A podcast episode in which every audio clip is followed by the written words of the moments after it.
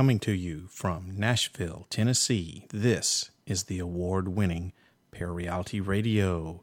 Good evening, everybody, and thanks for tuning in tonight. My name is Sandman, and I'm going to be your host for the next hour. Well, it's Friday, May 3rd, 2019, and of course, you know that means that it's time for another episode of your favorite paranormal podcast, Parareality Radio. But before I begin tonight's show, I want to take a minute and talk about the latest news of the strange that I posted on YouTube last week. Now, just in case you've been living under a rock for about the last month or so, you've probably heard by now that famed uh, paranormal investigator Lorraine Warren died last month on April the 18th, I believe was the, the exact date. And last week, I posted a video on my YouTube channel talking about her death, along with her and uh, her husband Ed's approach to the paranormal investigating field.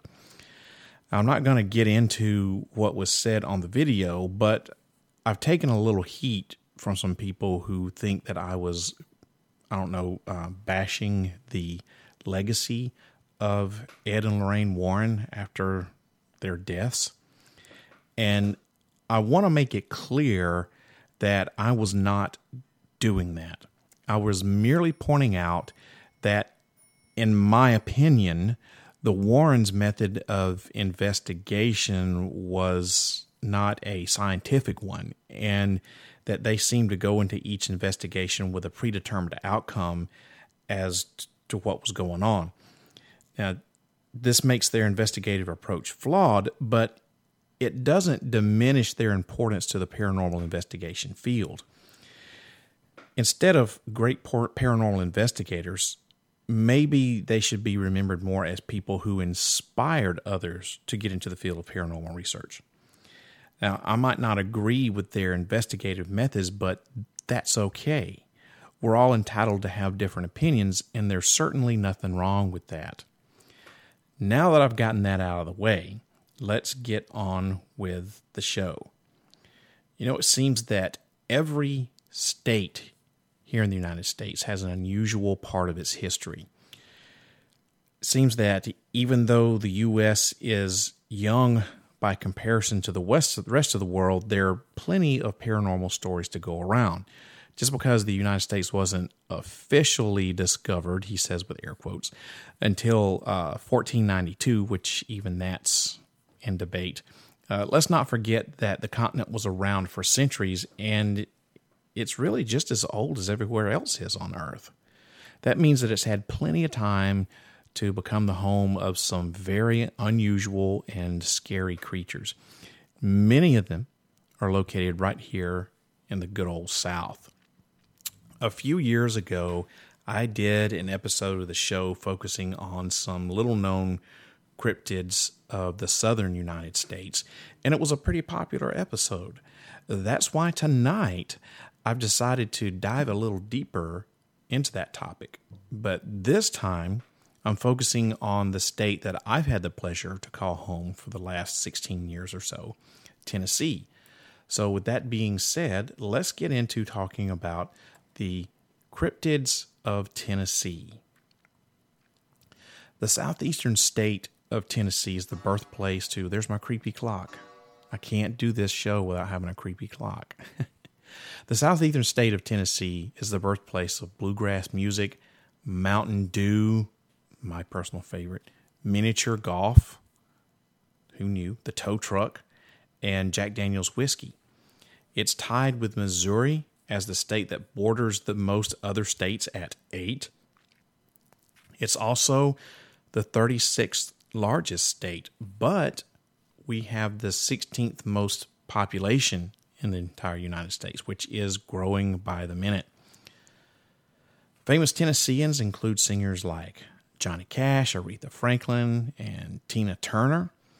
Um, actors Morgan Freeman, director Quentin Tarantino, and even former Vice President Al Gore are all some celebrities that have come from the state of Tennessee. Uh, even Oprah Winfrey and pro wrestling legend Ric Flair have called Tennessee home. Oak Ridge, Tennessee was established in the 1940s as part of the Manhattan Project that produced the first atomic bomb. This 440 mile long state features forests, plains, lakes, rivers, and mountains, and is the perfect home for cryptid creatures of all kinds. So, tonight we're going to be talking about five of these cryptid creatures, and I'm going to start off with the Tennessee wild man. In the late 1800s, residents of McNairy County, Tennessee, encountered a creature that wasn't quite a man, but not quite a Bigfoot either. The beast was reportedly seven feet tall with either dark gray or dark red hair blazing red eyes, and its hair and beard hung down to its waist. The creature's scream, witnesses said, could freeze a man's blood. Amazingly strong and fast, the wild man of Tennessee often targeted women with its threats, although none of the attacks were considered to be successful. And according to the May uh, 5th, 1871 edition of the Hagerstown Mail, um, none of the attempts on anyone, whether it was to harm them or kidnap them or whatever, was ever successful at all. The wild man was also known to silently approach houses, but if anybody saw it, it took off running and effortlessly leaped things like, you know, tall fences before it disappeared into nearby trees. Now, here is the article that I found from uh, the Hagerstown Mail newspaper and I'm going to read it exactly as it was written. Friday, May 5th, 1871. The Jackson, Tennessee Whig newspaper of the 13th instant says, We learn that between Sabi and Cranesville, on what is called Piney in McNairy County, Tennessee, a strange and frightful being has been observed for several weeks. He is said to be seven feet high and possessed of great muscular power. His eyes are unusually large and fiery red. His hair hangs in a tangle and matted mass below his waist, and his beard reaches below his middle. His entire body is covered with hair, and his whole aspect is most frightful. He shuns the sight of them, but approaches with wild and horrid screams of delight every woman who is unaccompanied by a man. He sometimes, with great caution, approaches houses, and should he see a man, he runs away with astonishing swiftness, leaping the tallest fences with the ease of a deer, defying alike the pursuit of men and dogs. He has frightened several women by attempting to carry them off, as well as by his horrid aspect, and the whole county around Sabi is in consternation. The citizens are now scouring the woods and are determined to either capture or drive off the monster. I love the wording that they used in that consternation and stuff like that. That's great. Uh, so, although the wild man reports have continued over the decades, the last recorded sighting was in the 1990s in Carter County on the opposite side of the state from McNairy County. And uh, the guy that um, uh, had that last counter in the encounter in the 90s actually went on um, uh, some television show of American Monsters or something like that that was on um, uh, what is it Destination America or Travel Channel or or, or, or something like that, and was uh, in giving his account of the the wild man of Tennessee. So that's really the the short and long of it as far as the wild man of Tennessee goes. Um, he hasn't been seen since the 1990s, and the report that was given from the, the 90s by this guy uh, pretty much mirrors what the newspaper accounts from the 1800s described it as. So, is the wild man a Sasquatch? Is he related to Sasquatch? Um, that's the first thing that you think about. But um, there's been no, um, obviously, there's no pictures um, or any other descriptions of what the wild man looks like. So we don't know. Um, is he still around? Well, he waited for over a 100 years before, you know, between appearances. So there's a possibility if he even exists at all. Number two, going to talk about the Flintville Monster. A creature that more fits the description of a Bigfoot's been sighted for years in the Tennessee foothills. According to the Augusta Chronicle, this seven foot tall monster smells like a skunk and leaves footprints that are 16 inches long in the ground. One victim told the newspaper the hairy monster screamed like an ape as it chased him through the forest. Unlike the gentle giant that Bigfoot is often described as, this creature is seen around the town of Flintville and is very aggressive. Uh, there's a local resident named Ned Sinclair who said that the thing is so big it could easily hurt somebody. Now, the first encounter with the Flintville monster occurred not too long ago. It was only back in 1976. Uh, what happened was an enormous man like ape jumped on the hood of a woman's car, breaking the radio antenna. It hooted and sprang off the roof before it leaped off and dashed into the woods. The attacks continued into the 1980s when the beast chased a woman into her house and banged on her door.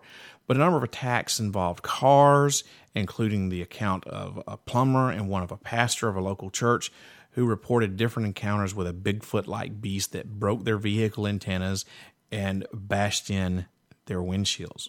So, for whatever reason, this thing doesn't like car antennas. Why? I don't know. Nothing's ever plausible been explained about why this thing doesn't like car antennas, but it seems to delight in breaking them off. The most notable account occurred in 1976 when a mother of a four year old saw this tall, hairy creature running across the field toward her son, who was playing out in the, in the yard. Now, of course, she was concerned because she saw this big, hairy creature running full speed towards her son. So she bolted out of the house and to to you know get her son before the creature could. And she says, this is what she told investigators. It reached out its long, hairy arms toward Gary and came within a few inches of him. Of course, she reached her son before the creature did, and she grabbed him and bolted back inside the house where she called the police. And shortly after she reported this incident, there were swarms of lawmen and hunters who descended on her property, armed with you know shotguns and rifles, who obviously they resolved to track down and kill this creature. They hunted this thing throughout the night, they combed the woods on the outskirts of town, but they never found anything. However, what they did run across on two separate occasions uh, was the creature screamed at them and threw rocks at them, which is very, very reminiscent of a Bigfoot type creature. Now, the next day, the the posse, for lack of a better word, they found 16 inch footprints as well as hair, blood, and mucus. The hair was scientifically analyzed, but it couldn't be identified. I wish they had collected some blood and mucus samples so they could have um, identified those. Now, the blood and mucus, number one, uh, I don't have any other um, descriptions of why they say they found blood and mucus or what it looked like, just that it was blood and mucus. I don't know why they think that what they found was mucus. Uh, it could have been uh, scat, like diarrhea runny type scat. Um, could have been uh, saliva. The creature could have hacked it up, or it could have been, you know, totally from somebody else. Somebody else could have hacked up a, a nice loogie and spat it on the ground there. You never know. Uh, they should have. I wish they would have taken up this blood and mucus and had it scientifically uh, you know, analyzed. Unfortunately, um, they did not, and no sightings have been reported of this creature since 1993.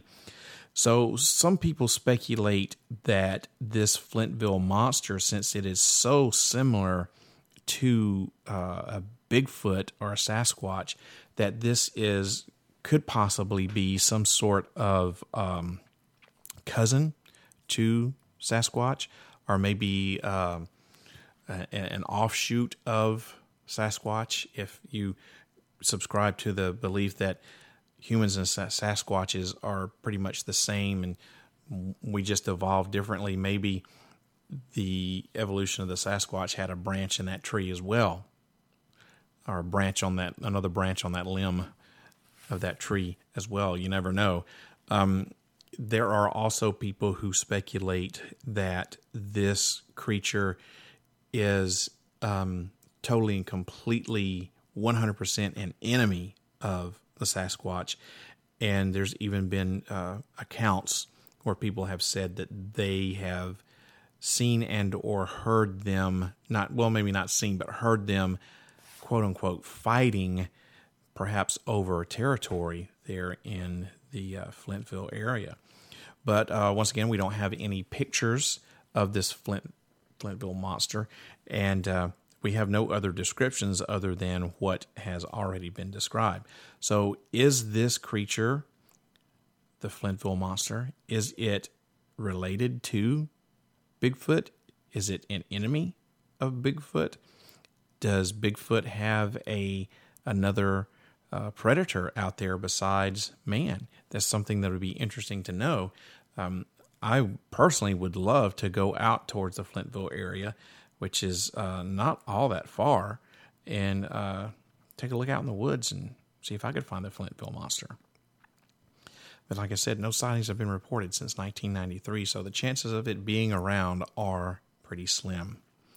Now we move on to number three, the white screamer. Now this, out of out of all the creatures that I'm talking about this evening, this one is the one that creeps me out the most. It's called the White Screamer. It's a misty creature that lurks near the small town of White Bluff, Tennessee, once again, not too far from me. This is a creature of legend in the local area.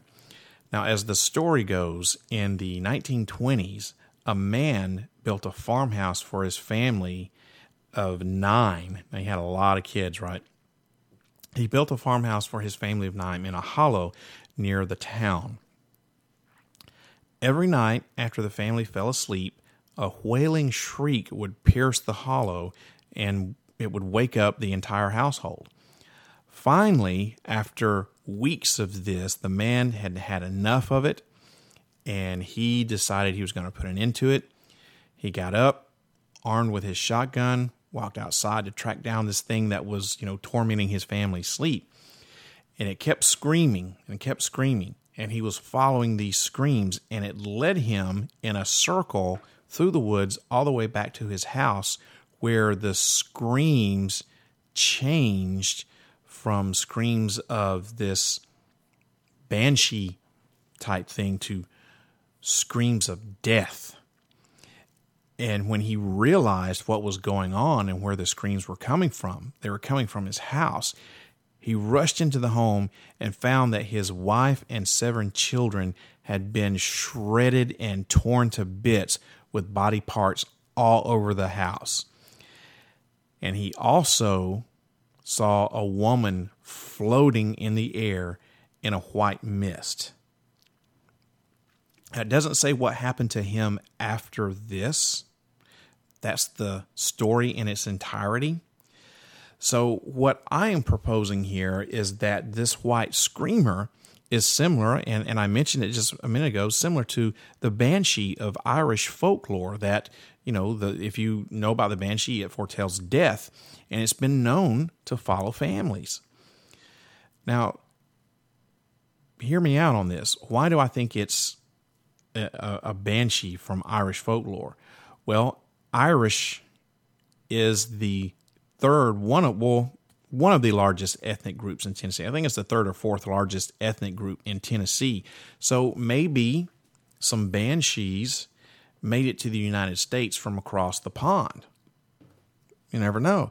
Um, just here in, I live in what's called the Middle Tennessee area, and here in the Middle Tennessee area, there is a uh, very strong Irish population. Um, there are a couple of Irish pubs that are very, very popular. Uh, there's one, and I'm gonna I'm gonna give a, a, free plug to this place if you if you're in the area and haven't been here. It's called McNamara's. It's in the uh, Donelson area, and it is a wonderful Irish pub. And on the weekends, they have an authentic Irish band that plays, and they have some really great bangers and mash and fish and chips and Scotch eggs. Oh my God, those Scotch eggs are wonderful. So it's it's quite possible that a banshee um, followed um, a family to the United States, and here you have an area of Tennessee where uh, you have a heavy Irish population, and an, a man of Irish descent takes his large family, puts them in uh, an area down a hollow that where no one else is around, and you you have a perfect storm for something bad to happen.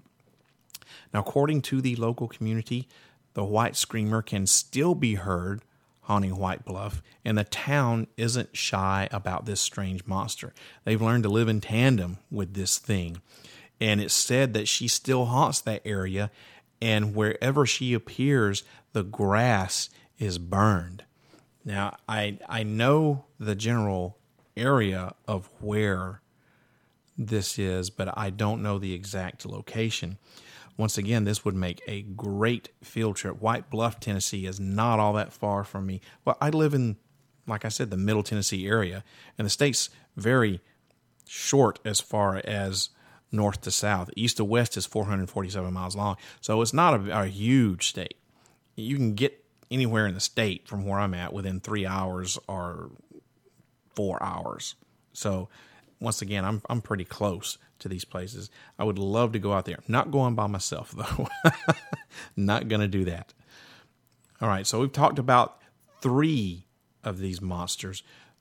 The Tennessee Wild Man, the Flintville Monster, and now the White Screamer. Moving on to number 4, we're going to talk about the Tennessee Terror. Now, the Tennessee River is 651.8 miles long and is supposed to be the home to a 25 foot long river beast. The legend began all the way back in 1822 when a farmer was fishing in the river and a quote unquote sea serpent emerged from the surface of the water, scaring this guy so badly that not too long after this encounter, he was said to have died from fright. Another fisherman told a similar story in 1827 when he encountered the Tennessee Terror and it almost shook him out of his canoe. The man described the creature as a bluish yellow color and built like a giant snake. Now, the legend has continued to grow and morph through the years, and it's turned the Tennessee Terror from a giant sea serpent's bluish yellow snake thing into a giant catfish called Catzilla that's supposed to be around 500 pounds. Now, there are species of catfish in Spain and Southeast Asia that do grow to that size, which is freaking huge. However, science doesn't know of any species that big to swim the waters of the Tennessee River, at least not yet. So, this happens to be one of those. You know, I describe myself as an open minded skeptic, and uh, I'm always you know, inviting other people to um, give what they their opinions of you know, do they believe what I'm talking about? Uh, do they have some other um, um, theory as to what's going on? Uh, like I said, I'm a, I'm an open minded skeptic, and just because I'm talking about something does not necessarily mean that I believe everything that I'm talking about. I like to take these mysterious and unknown uh, cases of the paranormal and investigate them. That's what I do. That's what this podcast is all about. It's investigating and researching these things. And sometimes I am shocked because I kind of don't necessarily think that something that I'm I'm researching is is true.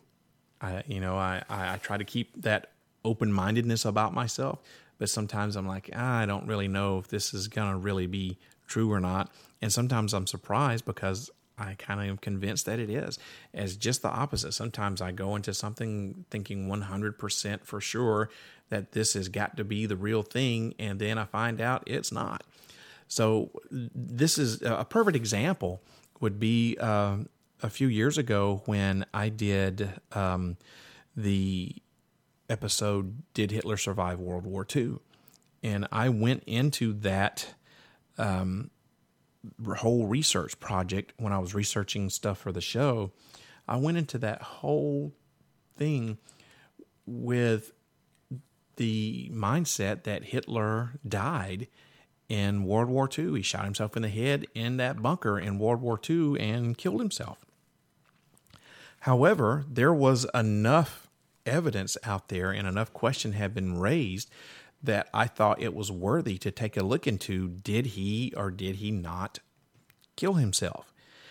I was pretty convinced that he was. However, by the time I got finished doing my research and and did that episode of, of the show, I had totally can change, totally changed my mind and, and became convinced that there was a high, high possibility that he did survive. And then uh, about a year later, they have this show that comes on, uh, was the History Channel. Uh, was it look searching for Hitler or something like that? And where these guys were doing, they they were actually out in the field visiting some of these same places that I had learned about whenever I was doing my research and presenting the same thing only in t- television form, which is probably a little bit more entertaining. I don't know, but anyway, uh, you know, I perfect example of I can have my mind changed. I try to keep that open-minded, skeptic mind of mine. You know, just I keep it open so I, I'm I'm I don't want to be so close minded that I can't have my opinion changed. However, this is one of those incidents when we're talking about the Tennessee Terror that I really doubt this thing exists. However, there is a, some evidence that something happened, but it was over 100 years ago, way over 100 years ago, almost 200 years ago. And nothing has really happened since. We just have this two accounts back in the the 1820s and then now it's morphed into oh it's a 500 pound catfish.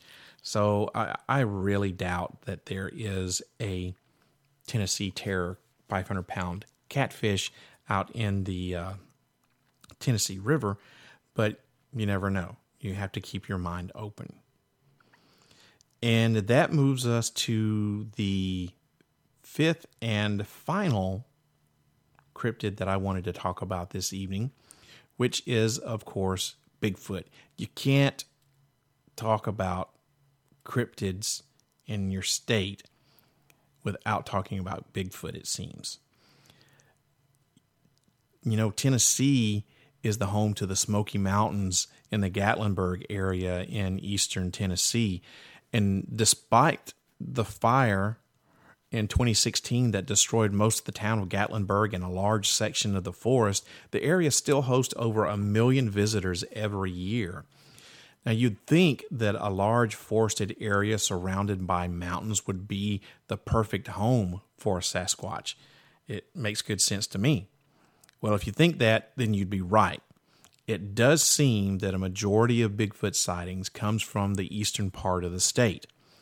That's probably because of the heavily forested and mountainous area. Surprisingly enough, however, a lot of sightings come from the heavily populated areas of Middle Tennessee and Wilson County, the county that I live in, ties the record with Sevier County, where Gatlinburg is located, for the most Sasquatch sightings in the state, a total of six each. And I found that very interesting as I was doing my research for this. Now, there's been reported, oh, there's my creepy clock again. There's been reported Bigfoot sightings all over the state of Tennessee. However, the eastern part in Sevier County, where the Smoky Mountains are, where everyone goes for vacation, and the middle part here in Wilson County specifically, they have six sightings each. Now, this is this information that I'm getting is off the Bigfoot Field Research Organization website, or the BFRO, and I consider that to probably be the foremost uh, Bigfoot uh, or Sasquatch uh, research organization on the face of the planet, and I trust their data implicitly. Now, the latest sighting in Wilson County, where I live, uh, occurred in 2011 when two children reported seeing a Bigfoot on a logging road they were walking on.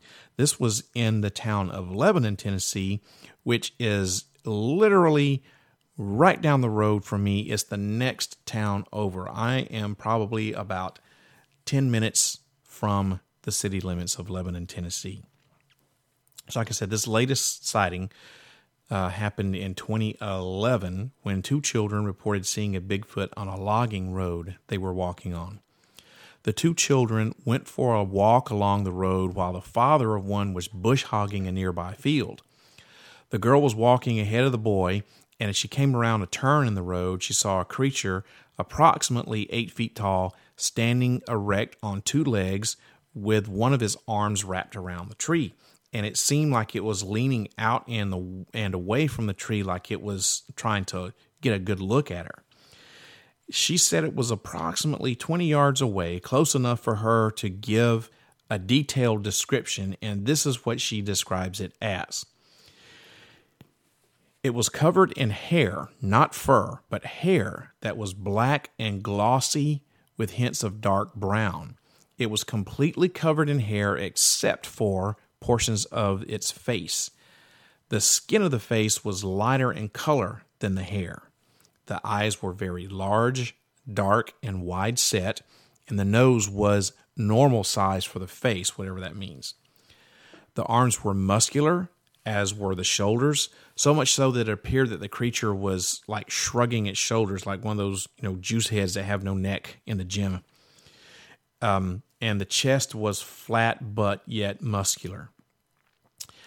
There was an oddity about the lower jaw on the right side of the face. The jaw appeared to be dropped on that side, like it had an expression of surprise, or maybe it was uh, chewing something, something like that. The teeth were visible on that side of the face, but she didn't say what they looked like. She just said that she could see them. Now, this encounter lasted approximately, she estimates, around 20 seconds before she turned around and walked back to her friend. She told him what she had seen, and they started to go back to the field where the boy's father was doing the bush hogging. They looked back, and the creature had followed the girl and was standing in the road approximately 10 yards away next to a cedar tree. The boy gave a description of the creature that exactly matched the description that the girl gave. They quickly hurried away ran up to the boy's father, told him what they'd seen, and he went back to the spot where they had seen the creature, but it was gone and they didn't see it again. Now, you have to stop and think okay, these are two children. They were playing. Children's imaginations are very active, especially when they don't have a whole hell of a lot to do. And you're talking about two kids that are out in the middle of nowhere while their dad's bush hogging this field and they got nothing to do. Did they make this story up? You have to, number one, question that to start off with. Did they make the story up? The fact that their stories match as far as the description of the creature goes is good news, bad news. Good news in the fact that, well, you know, one saw it and so did the other, and they both saw the same thing. Bad news in the fact that their descriptions of the creature exactly the same, and they had plenty of time to get their story straight. So, did they actually see this creature, or did they make this whole thing up? Obviously, we're never going to know this.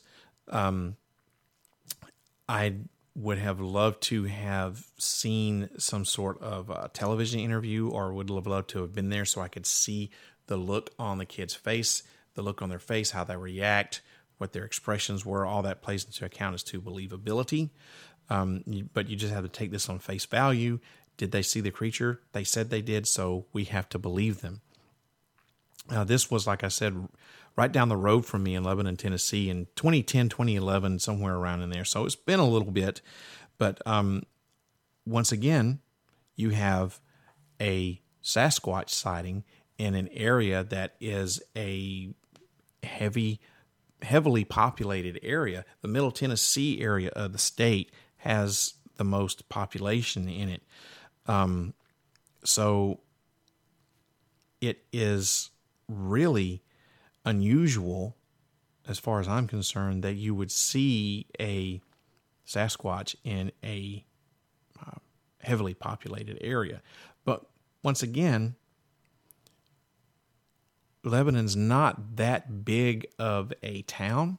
Wilson County is probably the fastest growing county in the state of Tennessee and has been for the last several years, at least five or six years.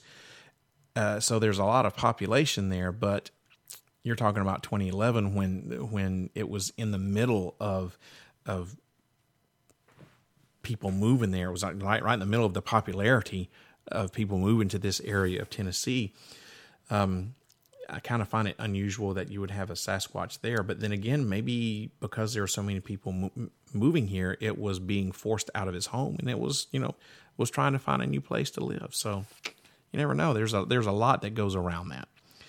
So anyway, this kind of um,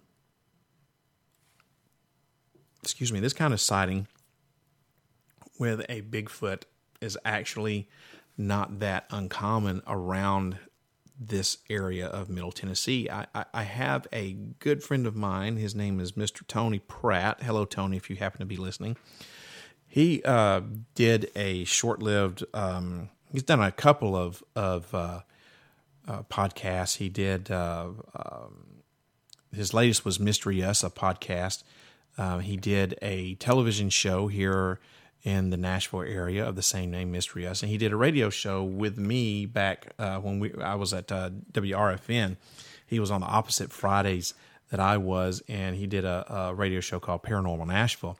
He is a uh, Bigfoot researcher and investigator. He has some very unusual um, um, beliefs about Bigfoot and about Bigfoot being psychic and everything, and that kind of um, is not conventional. However, with the recent death of famed paranormal investigator Lorraine Warren, I feel I must also include this little known encounter that she reportedly claimed to have had with a Bigfoot because this is more of a psychic encounter. And there are lots of people out there who think that Bigfoot has some sort of psychic capabilities. So, one spring, when Ed and Lorraine Warren were lecturing here in Tennessee, a reporter from the Elk Valley Times got in touch with them and told them about some quote unquote hill people who kept insisting that something was threatening their children. Now, I don't know where these hill people were, what region it was in. All I have is this story where it says hill people. So, Ed and Lorraine headed to rural Tennessee in order to meet with a group of frightened hill people. These people were seeking their help with a very strange problem. Something dwelling in the local forest was after their children.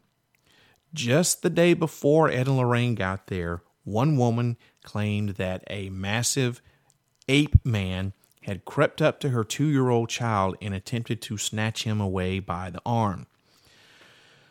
Now, as you can guess, this is not in Ed and Lorraine's Warren's wheelhouse, and they didn't exactly believe these stories but Lorraine Warren said, having never seen poverty like this, that her sense of guilt pushed her to entertain the witnesses' claims and help ease their fears. I guess because they're poor, let me play along with them. I don't know. Now, uh, a little while later, she and Ed found herself following these quote unquote hill people into the woods, climbing, you know, up steep hills and down into the gorges in search of this ape man that was threatening their town and their children. Like I said, Lorraine was a, uh, not Ed and Lorraine didn't do cryptid stuff. However, Lorraine, if you saw my my uh, News of the Strange video from last week, Lorraine claimed to have ESP and be a psychic ghost hunter. And this wasn't exactly the kind of investigation that she was used to, but her psychic ghost hunting capabilities proved to come into play during this cryptid investigation.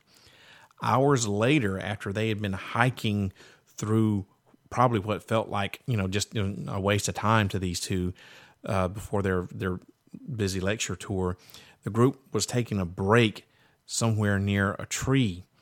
And suddenly, Lorraine's mind flashed with a mental image of a large creature that she described as a fusion of man and ape with long arms and shaggy hair. She went on to say that its face was like that of a caveman, but his eyes were kind and shone with intelligence.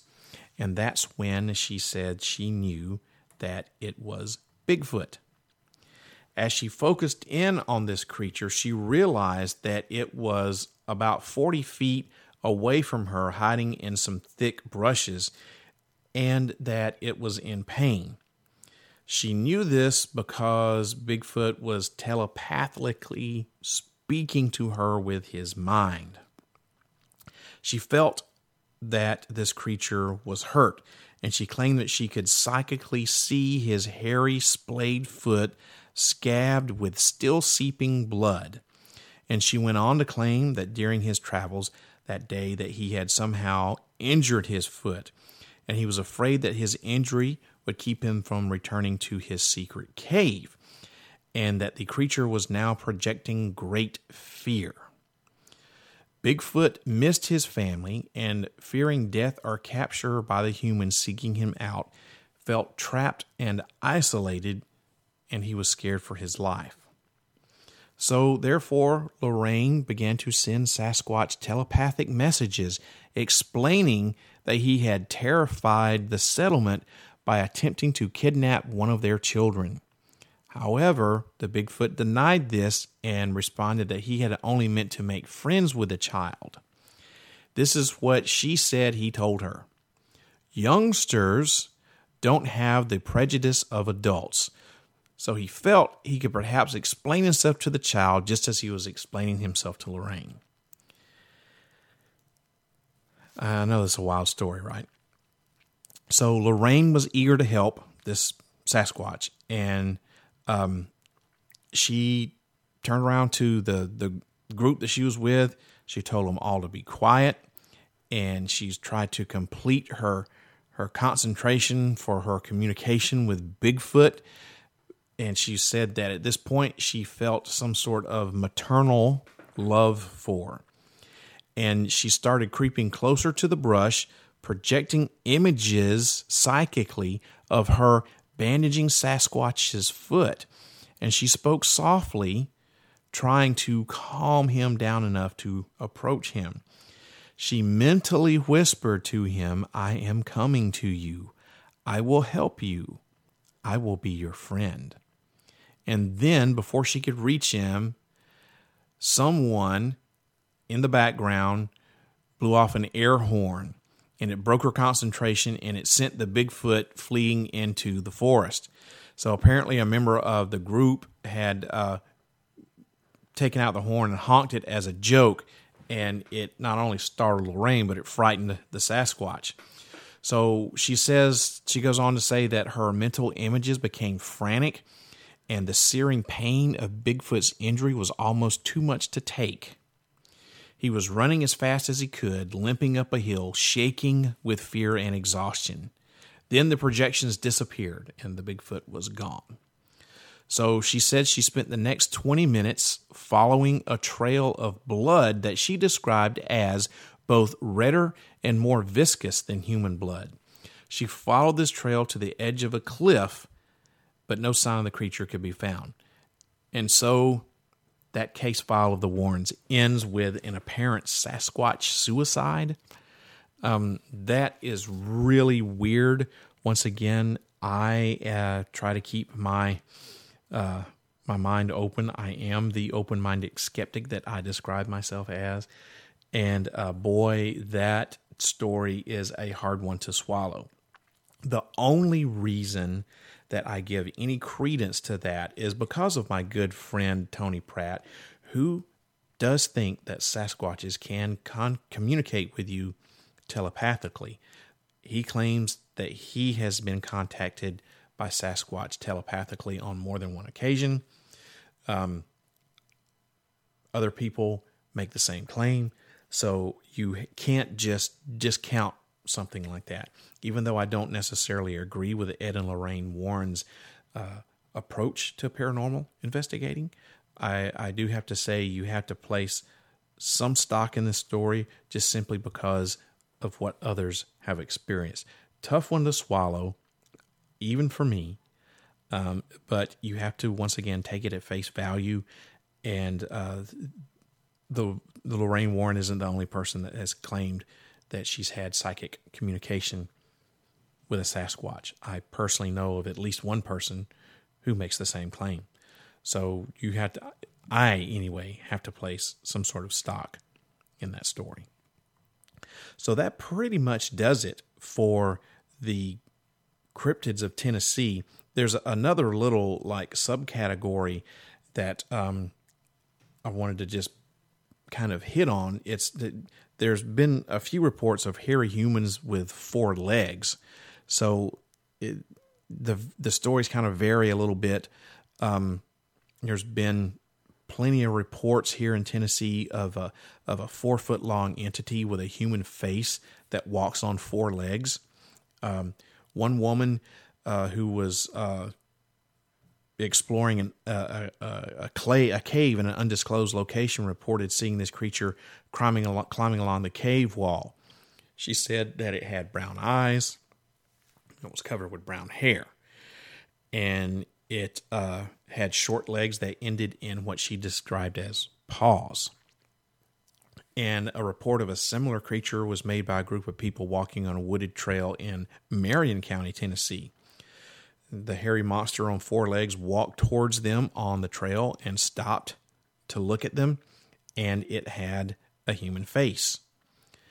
And there's another report in southeast Tennessee from an elderly couple. I don't know where exactly in ten- southeast Tennessee they were living, but there was an elderly couple living somewhere in southeast Tennessee who reported a creature that was about six feet tall or taller when it was on its hind legs.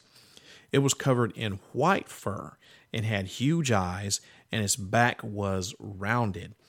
So, is this the same creature? The other reports or that that it was from you know, brown hair, that it walked on four legs.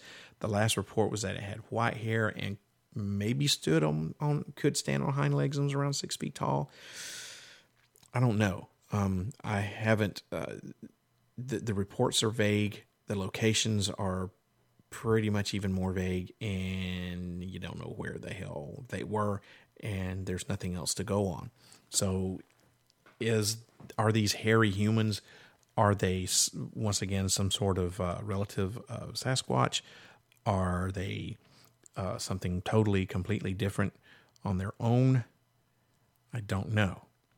Um, if you've seen a hairy human on four legs, if you live in Tennessee and you've seen a hairy human on four legs, please get in contact with me and let me know. now, I've had a couple of instances where I have seen cryptids here in Tennessee. Um, I'm I don't have a whole hell of a lot of time, so I'm not going to really get into it other than to say that uh, once I saw a mysterious black dog that was running at me on the road that uh, disappeared.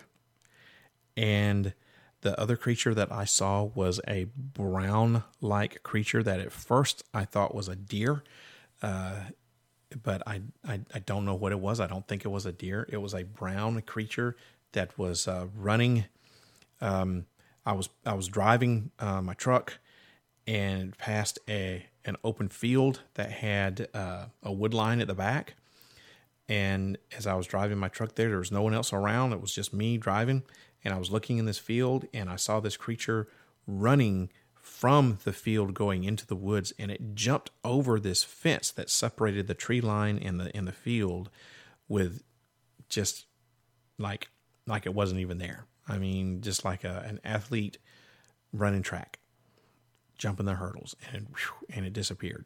I only glanced at for about that long, and I don't know what it was. At first, I thought it was a deer, but eh, as I thought about it, it was too big and upright to be a deer. So I don't know what the hell it was.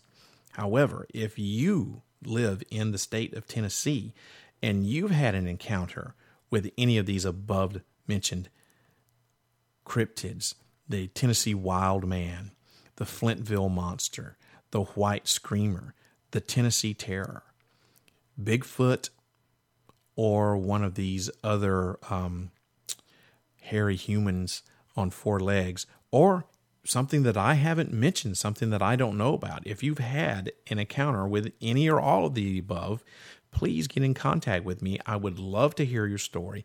I'd love to have you on Parareality Radio. Well, everybody, I certainly hope that you enjoyed tonight's show. Let me know what you thought about it by uh, sending me an email, sandman at parareality.com. Uh, like I said earlier, if you have uh, encountered any of the cryptid creatures that I've talked about tonight, or if you have had an encounter with one that maybe I didn't talk about this evening, I would love to hear your story. And once again, my email is sandman at parareality.com, or you can simply visit the show's website at www.parareality.com and click on the About Me page. And there is a contact form there where you can just fill that out. I don't know why you'd want to do that, but you can. Um, by the way, parareality.com is where you can find out all kinds of information about the show. You can listen to the current and some past episodes there. If you click and if you click on the extras tab, you can join the official Parareality Radio forum shop in the Parareality Radio store, and even watch some show videos. I do post a, I do have a new segment called News of the Strange that is kind of uh, a re. There's my scary clock again. Uh, News of the Strange is kind of a uh, rebirth of a segment that I used to have on the show whenever I first started doing it all the way back in the early 2000s. And uh, now it is in a video format that I do on the second and fourth Fridays of every month.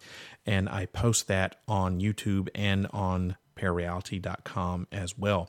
News of the Strange is just simply where I grab a headline uh, from a paranormal news story that's been going around, and uh, I give a little report on it and give my two cents. Um, just one more thing that I'm trying to do to add content to the website and uh, hopefully gain some new listeners to the show. Also, don't forget to look up Parareality Radio on Facebook and follow me on Twitter, which is at Parareal Radio. I post a lot of interesting stuff on Facebook and Twitter, like upcoming shows, special guests, and interesting articles. So make sure you follow me on both of those areas and to stay updated on what's happening with Parareality Radio. On Facebook, just look up, just do a search for Parareality Radio on Facebook. Once again, my Twitter handle is at Parareal Radio. By the way, you can now listen to Parareality Radio on a variety of different websites and streaming platforms.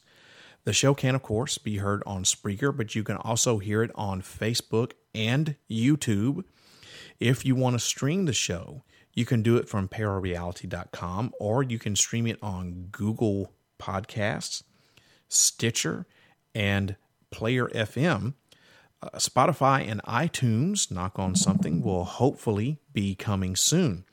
And if you have an Alexa device, you can enable any of the Spreaker, Google Podcast, or Stitcher skills, open them up, and simply say, Alexa, play Parareality Radio. The show will return on Friday, May 17th, 2019 at 8 o'clock p.m. Central Standard Time. So make sure you turn on, tune in, and find out. I hope that this radio program open your minds up to new ways of thinking, expands your consciousness, and produces a change in the way you see the world. If you wish to change, you must lift the veil of ignorance that has been cast over your eyes. Only then will you see the true power of the universe. I hope that you have a wonderful evening, a great weekend, and I will see everybody again in two weeks. Good night, everybody. If you wish to change, you must first lift the veil of ignorance that has been cast over your eyes. Only then will you see the true power of the universe.